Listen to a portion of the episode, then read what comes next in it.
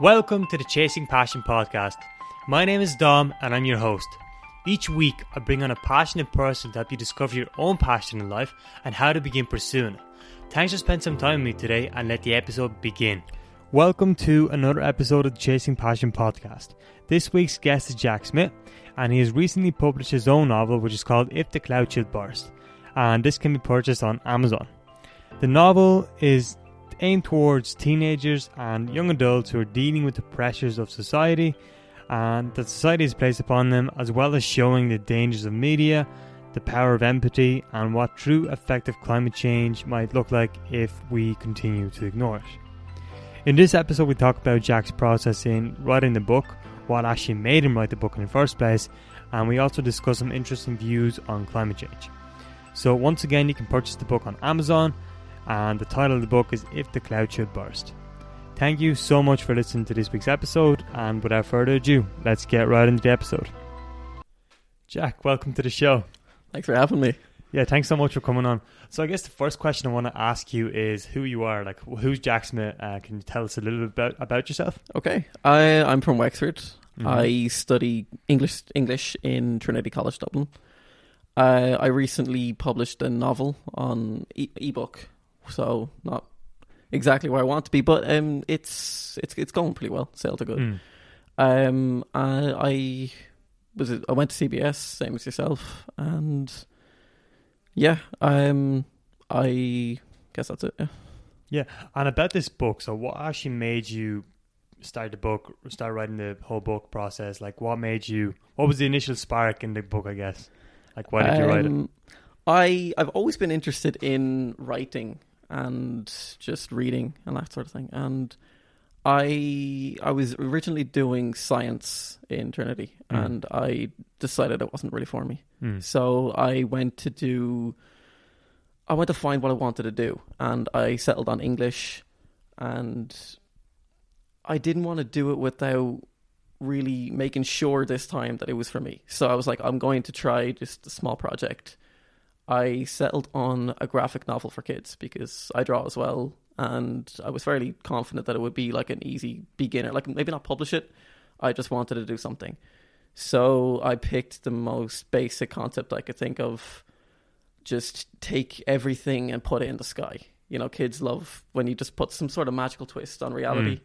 And so that's where I kind of started. And then I was like, all right, I have to look at the technology, the science behind this. I started doing research, and then that's when I started doing like climate change research. And I realized how bad things really are.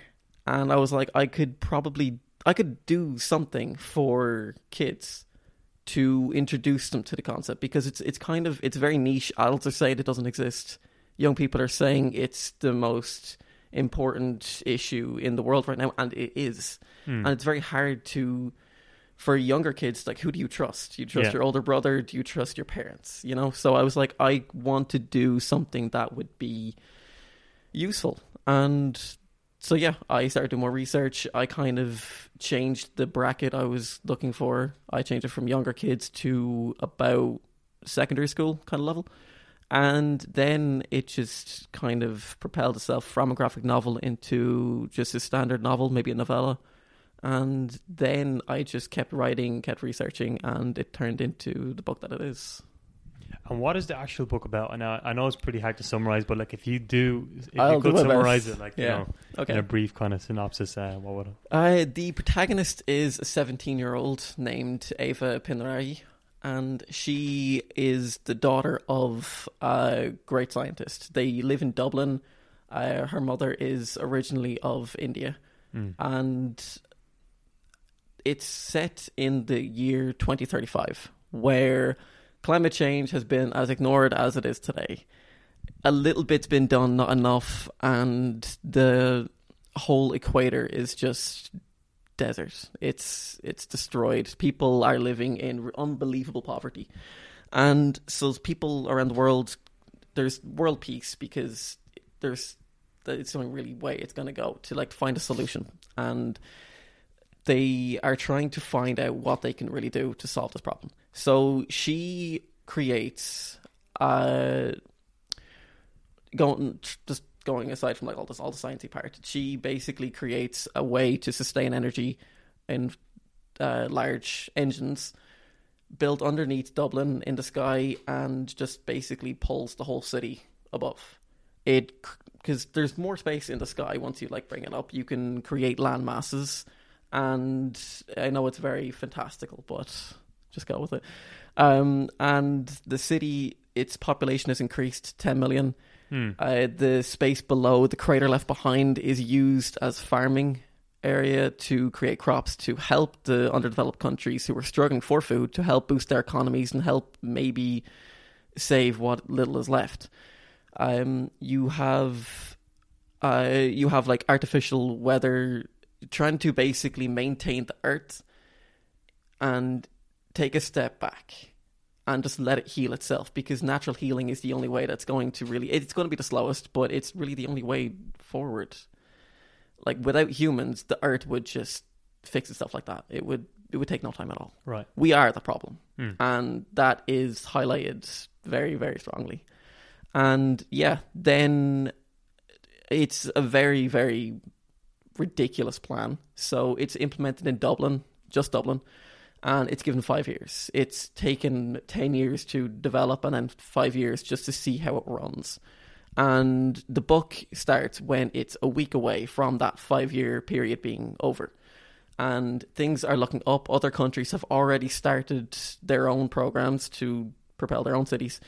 And it's looked at as, you know, a haven. The people who have been distraught over climate change, who have actually done nothing, because it's the larger countries that caused this.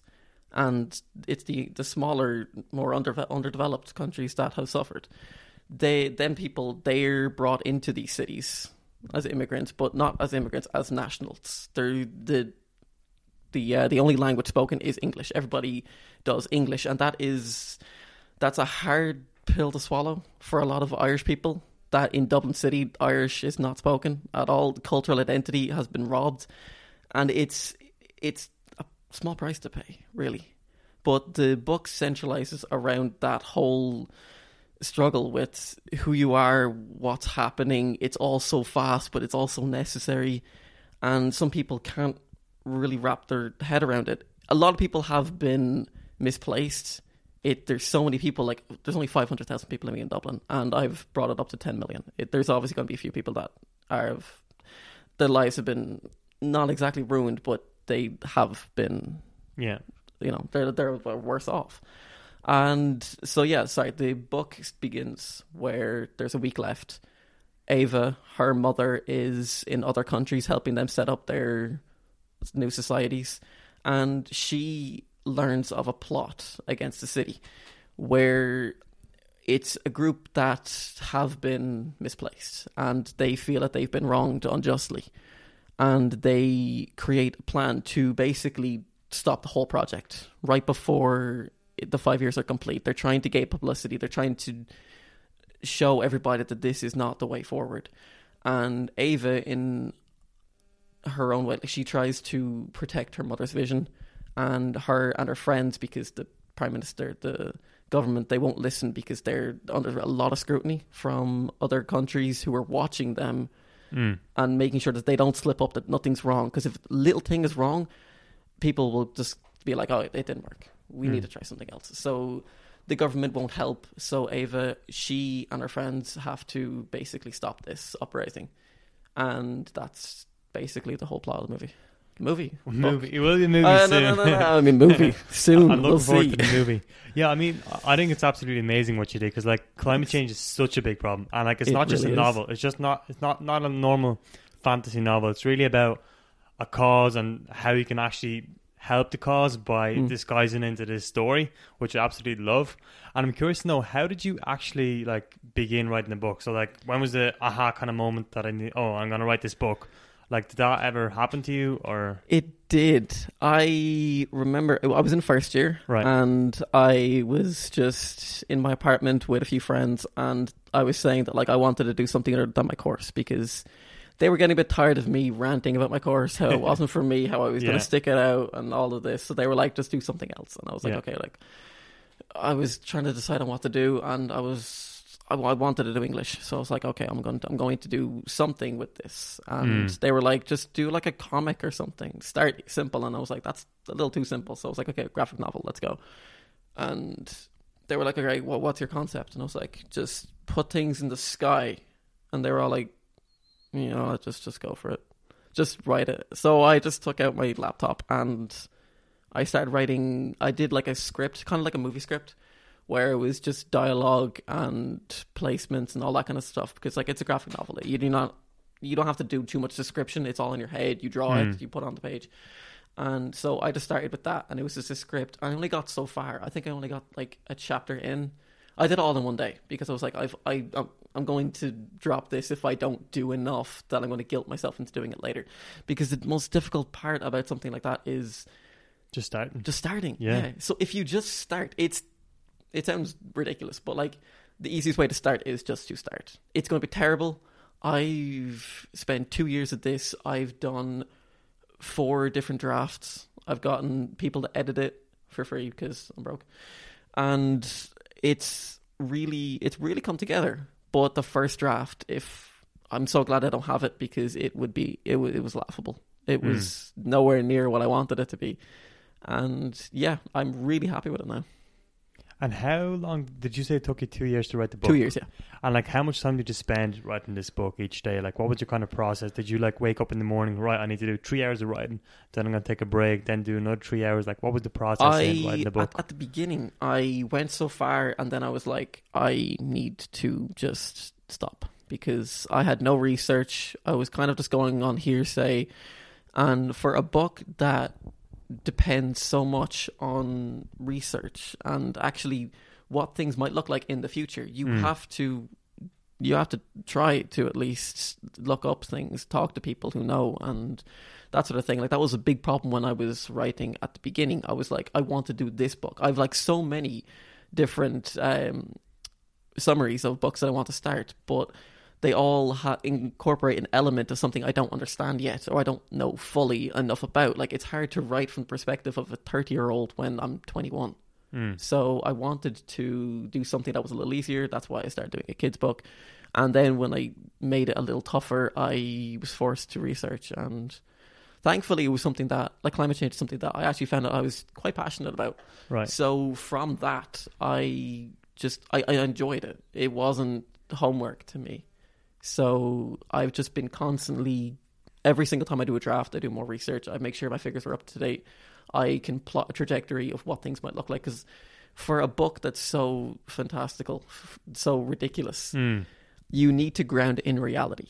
Otherwise, people won't really care. Like, the best thing about fantasy books are, like, say, like, for example, Game of Thrones. You have dragons, but you also have kingdoms, and they work the same way medieval kingdoms worked. Right. It's grounded, and that's something it's very important. And you spent a lot of time researching the book, and just research about climate change in order to have facts in the book and just project what the future is like.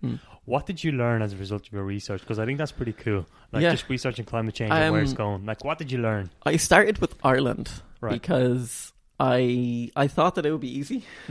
I thought Ireland can't be that bad. Yeah, right. You know, it was the world stage. Like, everybody was getting onto like Canada, Russia, US, the UK, and I was like, Ireland should be, you know, I'd say they'd be about medium in terms of damage, and they are terrible.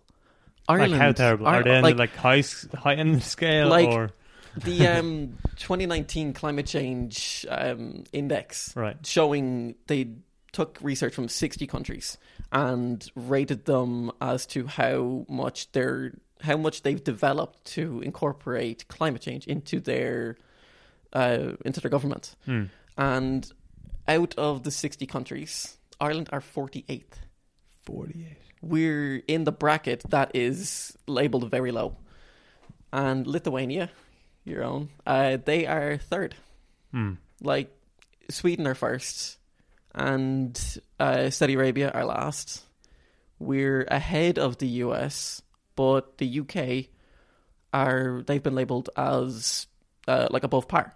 And it's mad how little we've done, and how little we continue to do. Like Mary Robinson, she's an advocate for climate change, and she's constantly getting onto the government. The government is doing absolutely nothing. And you look at the climate change marches that happened just not too long ago, and you have a lot of students coming out, a lot of young people, but it's still not enough. Nothing is being done, and it's hard to know that about your own country when you didn't even know at the beginning. Like, I did not know that 2 years ago when I started. I thought that we were okay. I thought that, oh, hey, if I do this in Dublin, it would make sense. Like, we're apart, like, we're away from the problem. So we're like, okay, we haven't done that much trouble. We're just going to, you know, be the shining light to the rest of the world. But it turns out that we are part of the problem, and we are to be part of the solution. Well, obviously, climate change is a big problem, and it's not just one thing you need to change. You probably need to change a lot of things. Yeah. And I feel like it's not just the government's fault. It is the government that should be responsible for this. But, like, I feel like it's the world as a population as a whole, like Ireland in general. Like, we should all combine and just do something together, you know, to fight climate change. But I'm curious to know, like, what do you think are the best kind of solutions? What should all of us do? What individual actions should we all do in order to fight climate change? Okay. From your research. From my research. The major problems in this country, they would be vehicles. There's such little done about heavy SUVs. Everybody has a big car, and there's nothing to try and pedal smaller cars. You have so many people choosing cars. Like, you look at Dublin, it's congested every single day. Cycle lanes are basically empty. Like, just in Trinity Hall here, I showed you beforehand, if you look outside, cycle racks are empty. And there's like a gazillion cars. Yeah, there's so many cars. Yeah. The car park is full. It's ridiculous. And another major problem is homes. Houses being built today are relying on fossil fuels. Like, they're being built now, and they're still using oil, gas. Like, there's nothing. I know you have to a little bit, but, like, nothing is being done to at least try and modernize our buildings the way the rest of the world are. And then you have the agricultural industry, which are notorious. A third of our greenhouse gas emissions come from agriculture, and for a student, that's the problem. It's very infuriating because it seems like there's nothing you can do. It seems like this is an adult problem. If you don't go into politics, you can't really do anything. Well, I would disagree with that. But okay, keep going. Sorry. I'm just going to get, like, if the only thing we can really do right now is apply pressure, bring about awareness, and really create a society that know that this is a problem, this is going on, and that's where to start. I think it's to start local government, and I know a lot of people say this, but to really, really put pressure, because I mean, yeah.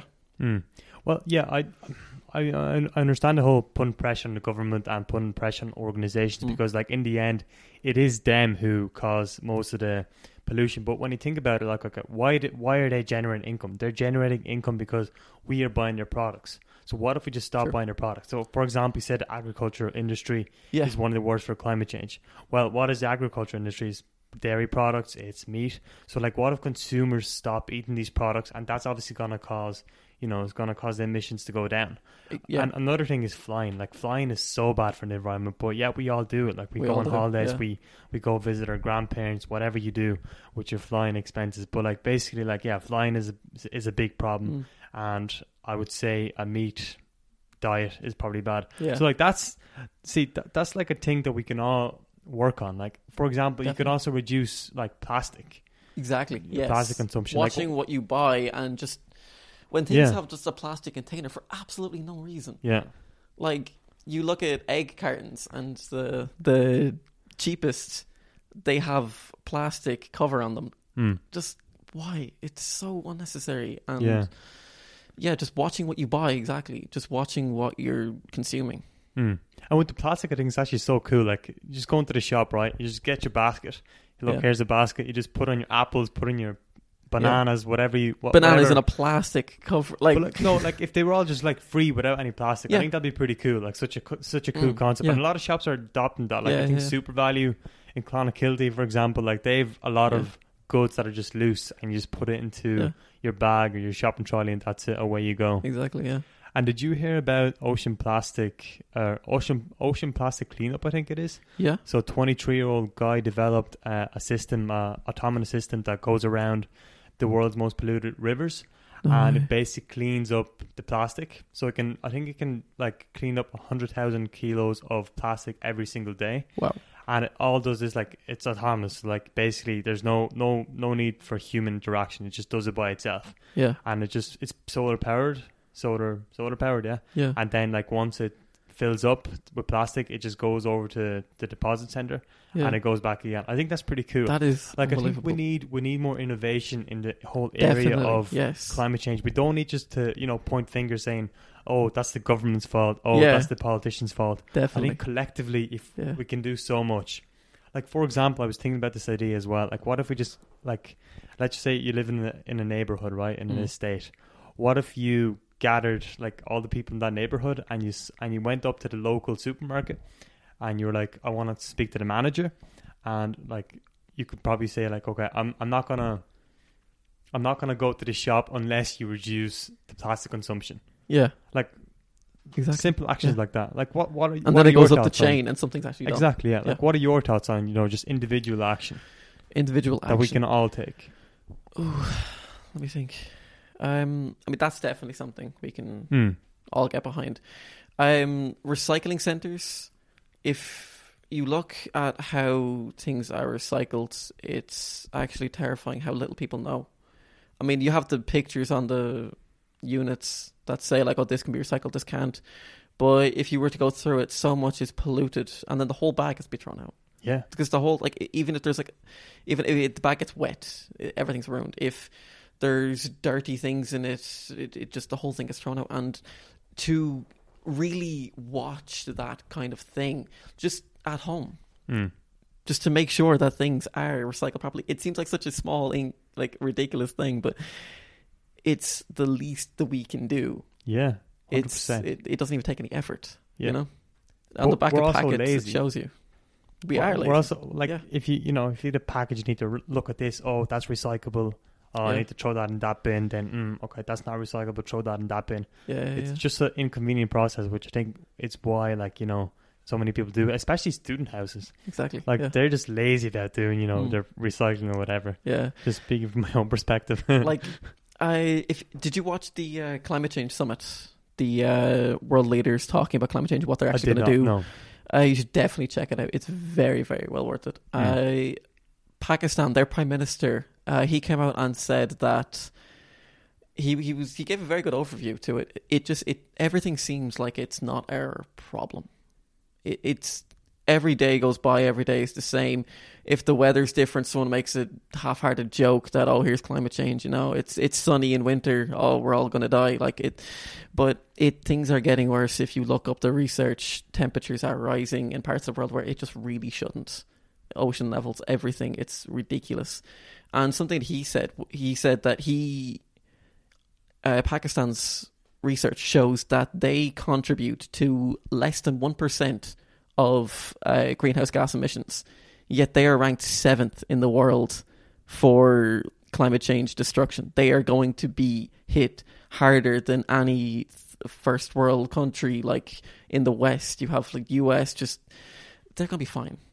If they don't have to do anything, they're going to be grand. You have Russia as well. They're all going to be okay. It's the smaller countries that are going to be destroyed, like the Philippines. You have Yemen. They are like Haiti. The places that you have all these natural disasters, they're only going to get worse. More people are going to die, and it's all because no one really cares, because we don't. Well, I wouldn't say we don't. Like, I feel like everybody knows about climate change. Everybody knows that at this point, we should be doing something. But then I don't see, like, there's no, like, I always have this analogy in my head. The Kony 2012 video? Yeah. And the way that was so, like, when you watch that video, you're like, right, I need to help. I need to do something about this. But like, I think it'd be so cool to create some sort of video or some sort of message, I guess, to the world where people, like, you give them action steps. Like in that Kony video, they said, put up posters on that specific day. Like if we just gave specific actions on how to fight climate change, because like, it's such an overwhelming problem, and I feel like a lot of us feel like we just can't help. Yeah, because we're so small. Like we are so small. Like in a world of what, 7.5 billion people, probably more at this stage. Like we're just one. We've got what, 4.5 million. Yeah, we're just. It seems like even if we do the best, it won't count. But yeah, you have like global movements such as the school walkouts the kids did, which was incredible. Yeah. You have the climate change marches that went through all the universities. Everybody rallied behind, and it wasn't just a day out of class. It was, let's actually do something. Let's really show our numbers, and it was fantastic to see. And yeah, like what you were saying about the Kony. Like if you ask people what they've seen about climate change, they will all say the same thing. That video of the turtle with the straw stuck up its nose, and look what happened. We all drink from paper straws, which is redundant because the cap is still plastic. Like, why do we even need any of that? Can we not just go into McDonald's and just get a drink and not need a straw? It's ridiculous. But do you drink from a straw? I don't. Like, when you go into Subway, you get the choice of putting it together yourself. If you just choose not to use it, there you go. It doesn't go in the bin. It doesn't cause problems. It's little things like that just, they all come together and matter. Yeah, like exactly, little things. It all adds up. But like a lot of world leaders are saying that, you know, it's very difficult to reverse. Like we've 15 years or 10 years to reverse climate change. Not necessarily reverse, but just like stop. Ireland's gone worse. Really bad. Ireland's one of the countries that have actually gotten worse in the last few years. By how much worse? I don't want to give any research. I can't remember. Yeah, the numbers, that's fine. Yeah, we only want facts in this podcast. Yeah. But if you look up articles, that they all say the same. Ireland continues to pander to these companies that produce. Why do you think that's the case? A major problem now is that our agriculture, like, a lot of our products from Ireland are food exports. We have such a great beef industry. You know, you go to any restaurant and they all say 100% Irish beef because we produce so much of it. That's so much methane. And for that to be such a large part of Ireland's income, to just say, okay, no, stop that. People are scared that we're going to become a poor nation.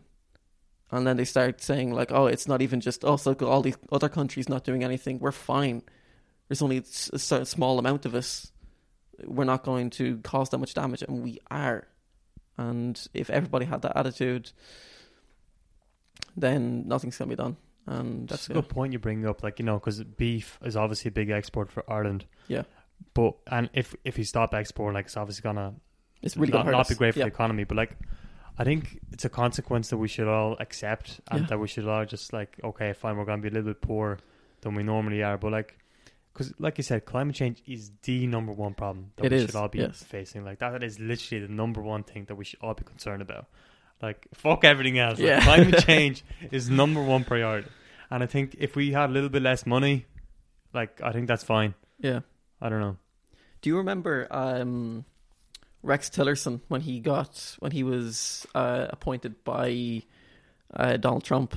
This was years ago now. He's since gone. I'm very, like, my knowledge about politics is very, very low. Basically, I have no idea. He was put in charge of their environmental policy, right? Loosely, and he used to be the executive of a very large, very profitable oil company. Mm-hmm. He's put in charge of environmental policy. That's insane. Like, what the hell? Yeah. When you look at the climate change summit and you saw Greta Thunberg, the way she looked at Trump was just, it just summed it all up.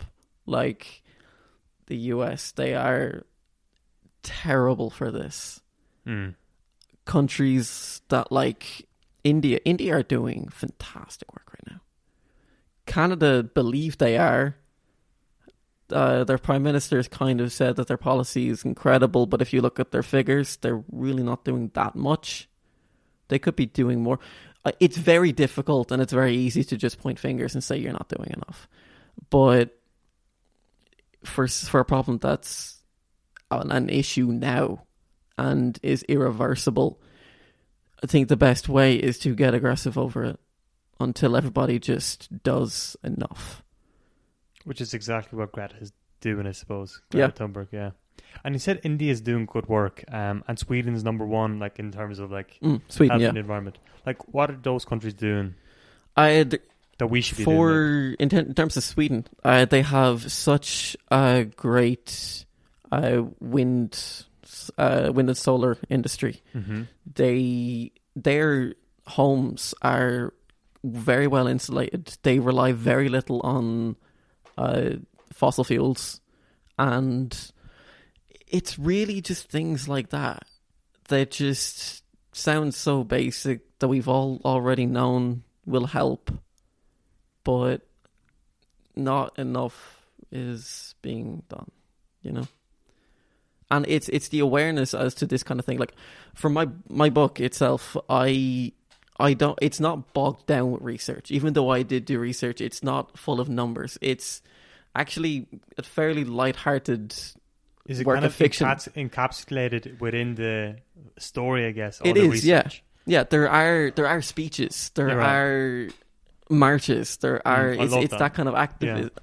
But, like, it's not bogged down with detail. But what I kind of wanted to do with it is enough so that you, after reading, you're like, well, let me just look up something, because it just takes one video or one article, and then you read another, and then you keep going down. It's a bit of a rabbit hole, but you end up with so much shock as to what's really going on. And it's that kind of thing that I just want people to really, really listen, because in terms of statistics, not many people know much. No, it's shocking. And do you know the way, the Amazon rainforest, for example, there was a big trend about that. People sharing on social media about the Amazon rainforest burning down, but it's still burning down. Like, it's still an ongoing process. Yeah. And I think that's absolutely insane. Like, I know it's not our country. I know, like, we probably shouldn't be, like, I understand your perspective, but, like, it is the Amazon. Like, it's the lungs of the earth. Like, exactly. We should be protecting it. That's no matter what country it is in. Like, I think it's planet Earth. It's not a country. Exactly. We're on planet Earth. Like, we're all a collective group of people who are trying to do good for the world and just to thrive, I guess, on this planet. So I don't think we should be, you know, looking at Brazil as just a separate planet. Like, I think Amazon rainforest... Well, sorry, I'm going off point now. But basically, I think we should really respect the rainforest. Yeah.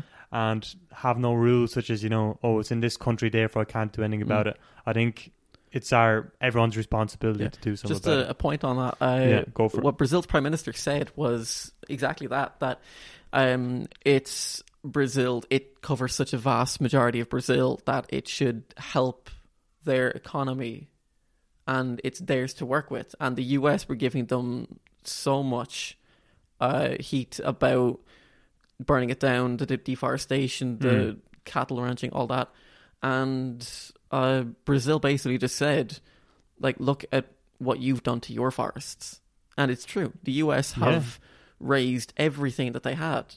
They have very, very few natural forests left. But it's not about that.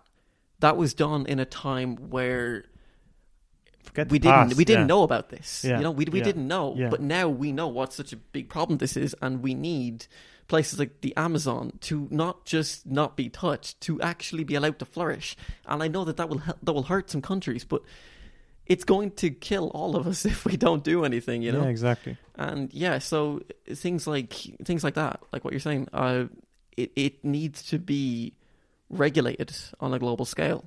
It's not up to each individual country. It's up to all of us to watch each other, because that's the only way we're going to go forward. You know, I feel bad talking about this, because, like, it's not like I'm completely knowledgeable in this area, but I'm just purely speaking from heart. Like, I probably don't even have an understanding of, you know, economics and politics and how and why they're doing such things. Like, there's probably good reasons why they're doing it or why they're not doing it. They're definitely helping people. Yeah, but I think, like, I think in this particular case, like, we should really just trust our intuition, trust our heart, no matter what is going on, like, no matter what policies, no matter, like, how much money you can make from these rainforests or, like, whatever. Yeah.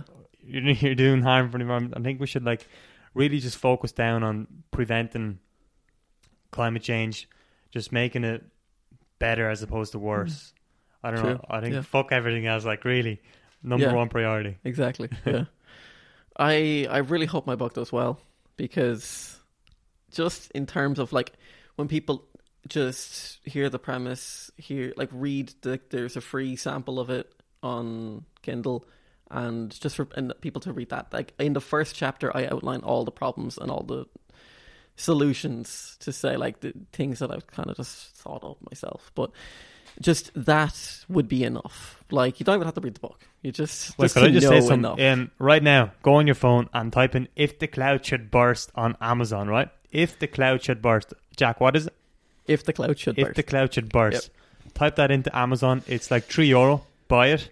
It's less than a pint, and it'll change your life. I don't know about that, but no, we'll see.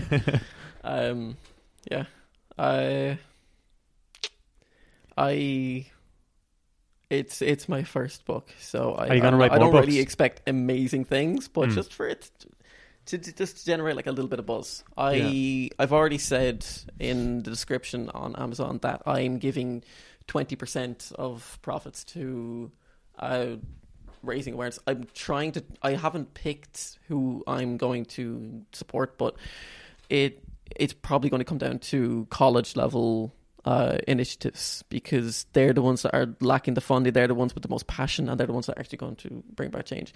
20% isn't a lot, and I don't expect to make much money from the book itself.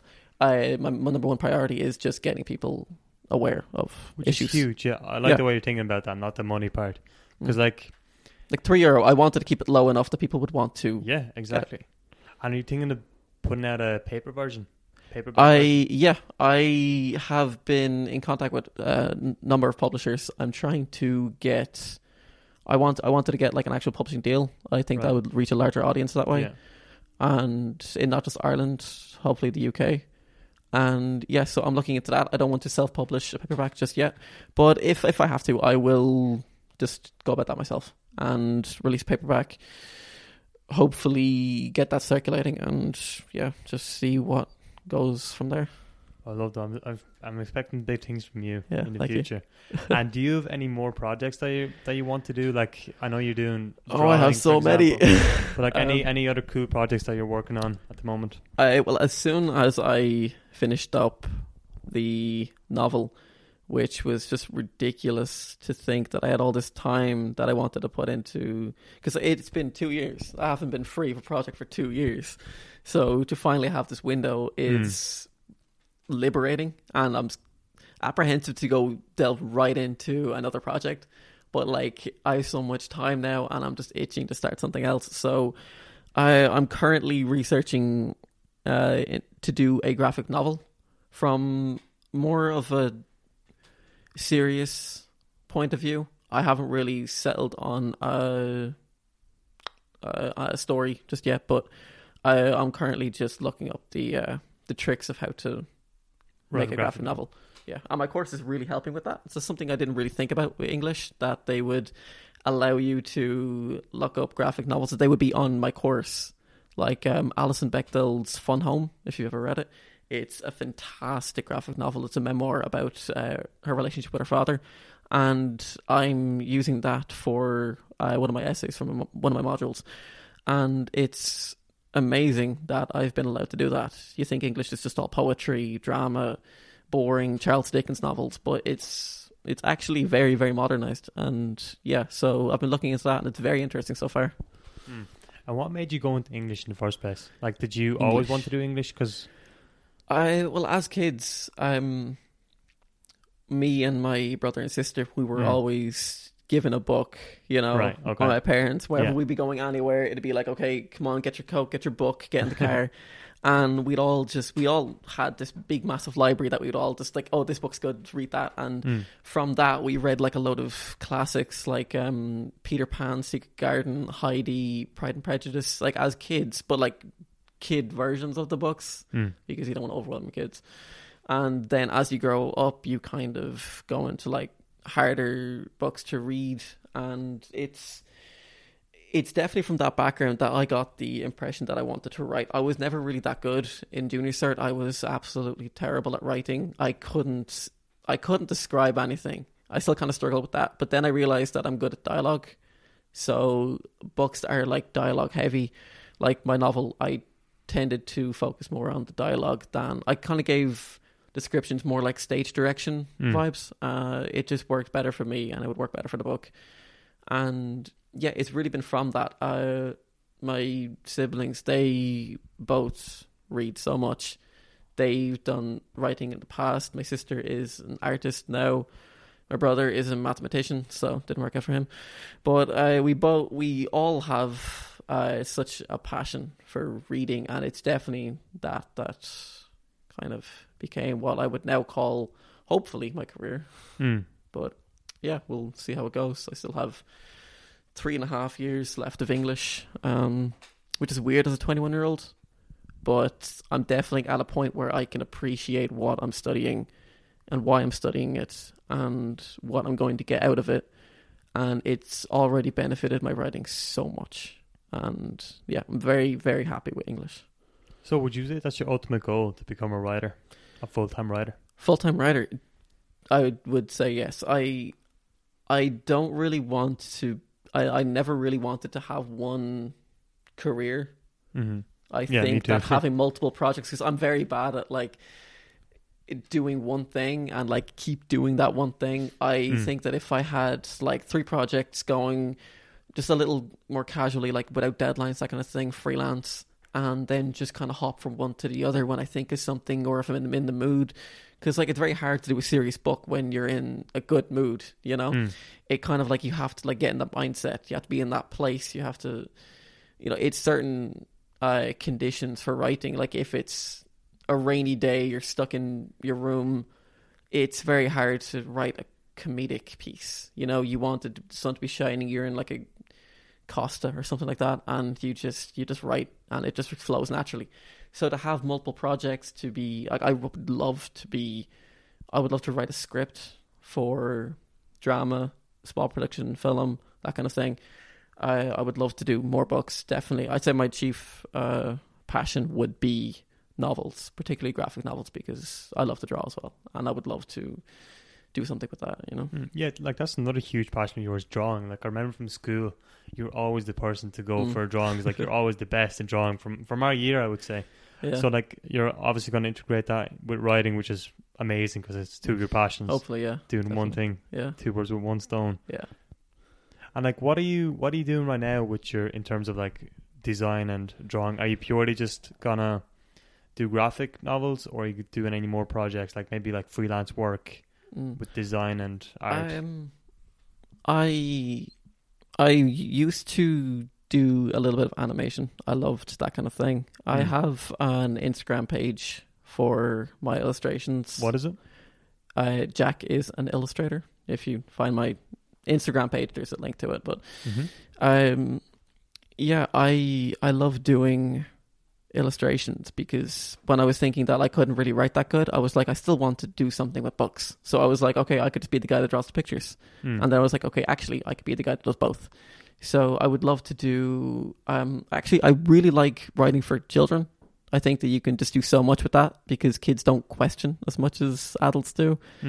And so I would love to do something like that and just create such a, like a wonderful plot, and just go with it and be able to draw whatever I want and just create like a beautiful book. I always loved Roald Dahl, but not just for Roald Dahl. Quentin Blake was an incredible illustrator, and yeah, I would just love to do something like that.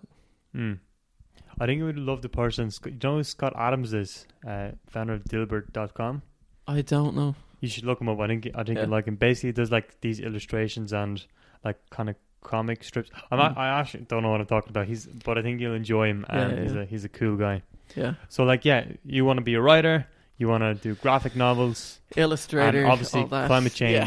Yeah. Yeah. And oh yeah, definitely. I would love to keep going in climate change, because that's something I didn't expect from this book to be such a large takeaway that I would now be. So I wouldn't call myself heavily involved in terms of like university societies, because I'm just back in first year. I'm like low ranks. But I would love to really do something with that, because like I do have a passion for it now. Yeah. I didn't expect to have something like that. I expected to kind of just go from like one story to the next, and in doing it, just research, and then when I was done with the book, be done with the topic. But I realized that's not really how writing happens. Every time you write something, it becomes a part of your personality. It becomes a part of what you're interested in and what you care about. And yeah, you can only ever write from the heart. It sounds weird to say that out loud, but it's definitely true. It makes sense, you can't write about something that doesn't affect you. Yeah, 100%. Because it's not that you have to worry about like, oh, will people think this is real? Like it won't feel right to you. You have to really care. Like my book only started coming together when I started researching, and not just for research's sake. It was because I started getting angry about the things that are going on, and that was really a big push. And that's actually what helped me get out of that procrastination slump that I actually found myself in. And every single time I go back and do research, it just amps me up even more. Like, this book has to come out now. Things are getting worse. And yeah, I mean, so far the reception's been good.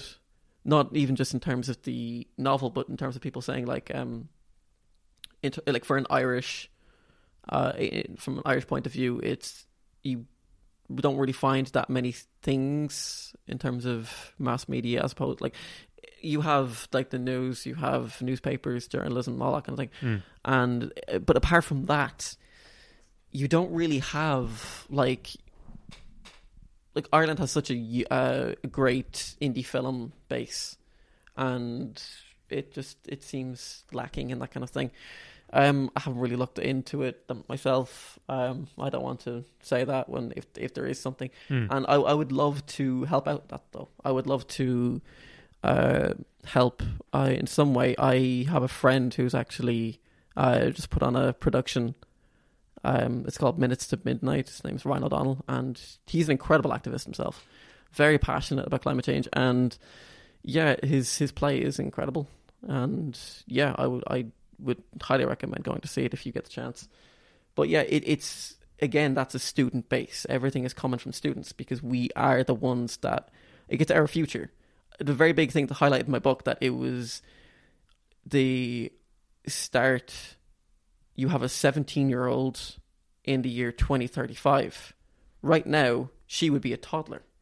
And the point is, it's their future. And it's at a time where you really have to realize that most of the characters, because they're young people in the book, none of them really exist right now. Or they're barely able to speak. And that was a serious thing about it, that you stop and realize like the ramifications. That like we're gonna be adults then. We're gonna be in our 40s, you know, like just starting 40, and it's gonna be tough to bring kids up in a time where there's so much going on and so much has changed from today. And yeah, it was just such a very important part of it, you know. And if you could, I don't know, let's just say you could display two messages to the world that you wish everybody knew about climate change. Yeah. Like what would you say the two most important things that everybody should consider about climate change? And the reason for that is because like I feel like there's always a small like daily 20 principle. So basically 20% of your actions produce 80% of the results. Yeah. So I guess that's the question. What are the 20% of actions that will produce 80% of the results, based on your research and your thinking about climate change? Yeah. Well, for starters, from talking to people and what their thoughts are on climate change, especially Greta Thunberg, there's a lot of people who kind of think that she's a bit of a joke. I'll leave you to your own opinion on her, but what she shows is very important. She's 16 and she is one of the major advocates in the world for climate change. It really shows that anybody who's over that age and you care about it and you're not doing anything, look at what you could be doing. We could all really be doing more if you care about the future of the planet, not just our own nation. If you care about the planet and people and your kids and all of that, you will do something. because it's already been shown that what you said, a small bit of attention and energy put into this will show a lot of results. And then to say another thing about it, I would say just research. Like, it's so accessible. You just put in one Google search about climate change and you'll get all these videos. I mean, yes, you have people who will... If you write something on it, you're passionate about it. So you have to watch that. Research is backed up. Statistics are shown, because you have a lot of fake news from both sides. People saying that it's not a problem. People are saying that, like, oh, we're all going to die in fiery hell. And you have to kind of find the middle ground and find what the statistics actually show and not go for a public opinion, because opinion can, in such a topic, it's very dangerous to go for. So just do research. Take 5 minutes out of your day to just look up one article, and it will definitely change your perception. And yeah, that is definitely something everybody can do, you know? Well, I think it's a good opportunity to close out the podcast. But before we do, is there anything at all that you'd like to mention to the listeners? Anything you'd like to promote? Anything at all? I think I'd like to promote. Let me think. Buy my book, please. If the Cloud Should Burst, look it up. Amazon.com, Amazon.co.uk, wherever you're from, look it up. If the Cloud Should Burst. Thanks. I think it's on Amazon.co.uk. It's £3.80. Mm-hmm. It's hovering around there. Pretty cheap. And yeah, hopefully people will read it. I always love hearing feedback. Like, that is one of the main things about it, that it's so many, like, for someone to come up to me and say, like, oh, I read your book and this is what I think of it. It's, no matter what they say, I'm always so happy, because it just means that people actually read, like, people read something that I wrote. It's after so long of writing, it's mad that people will actually care enough to take the time out and read it. And I love when people message me or come up to me and talk about it. It just... it makes me feel like it was all worth it. It's great. Jack, thank you so much for coming on. Thanks, it was a pleasure. Thank you. I hope you enjoyed this episode. If you did, it'd be pretty cool if you shared it with your friends or anyone else who you think will benefit from it. You can find all the show notes by going to the website chasingpassion.ie. That is chasingpassion.ie. Thank you for listening today, and I hope you enjoyed the episode.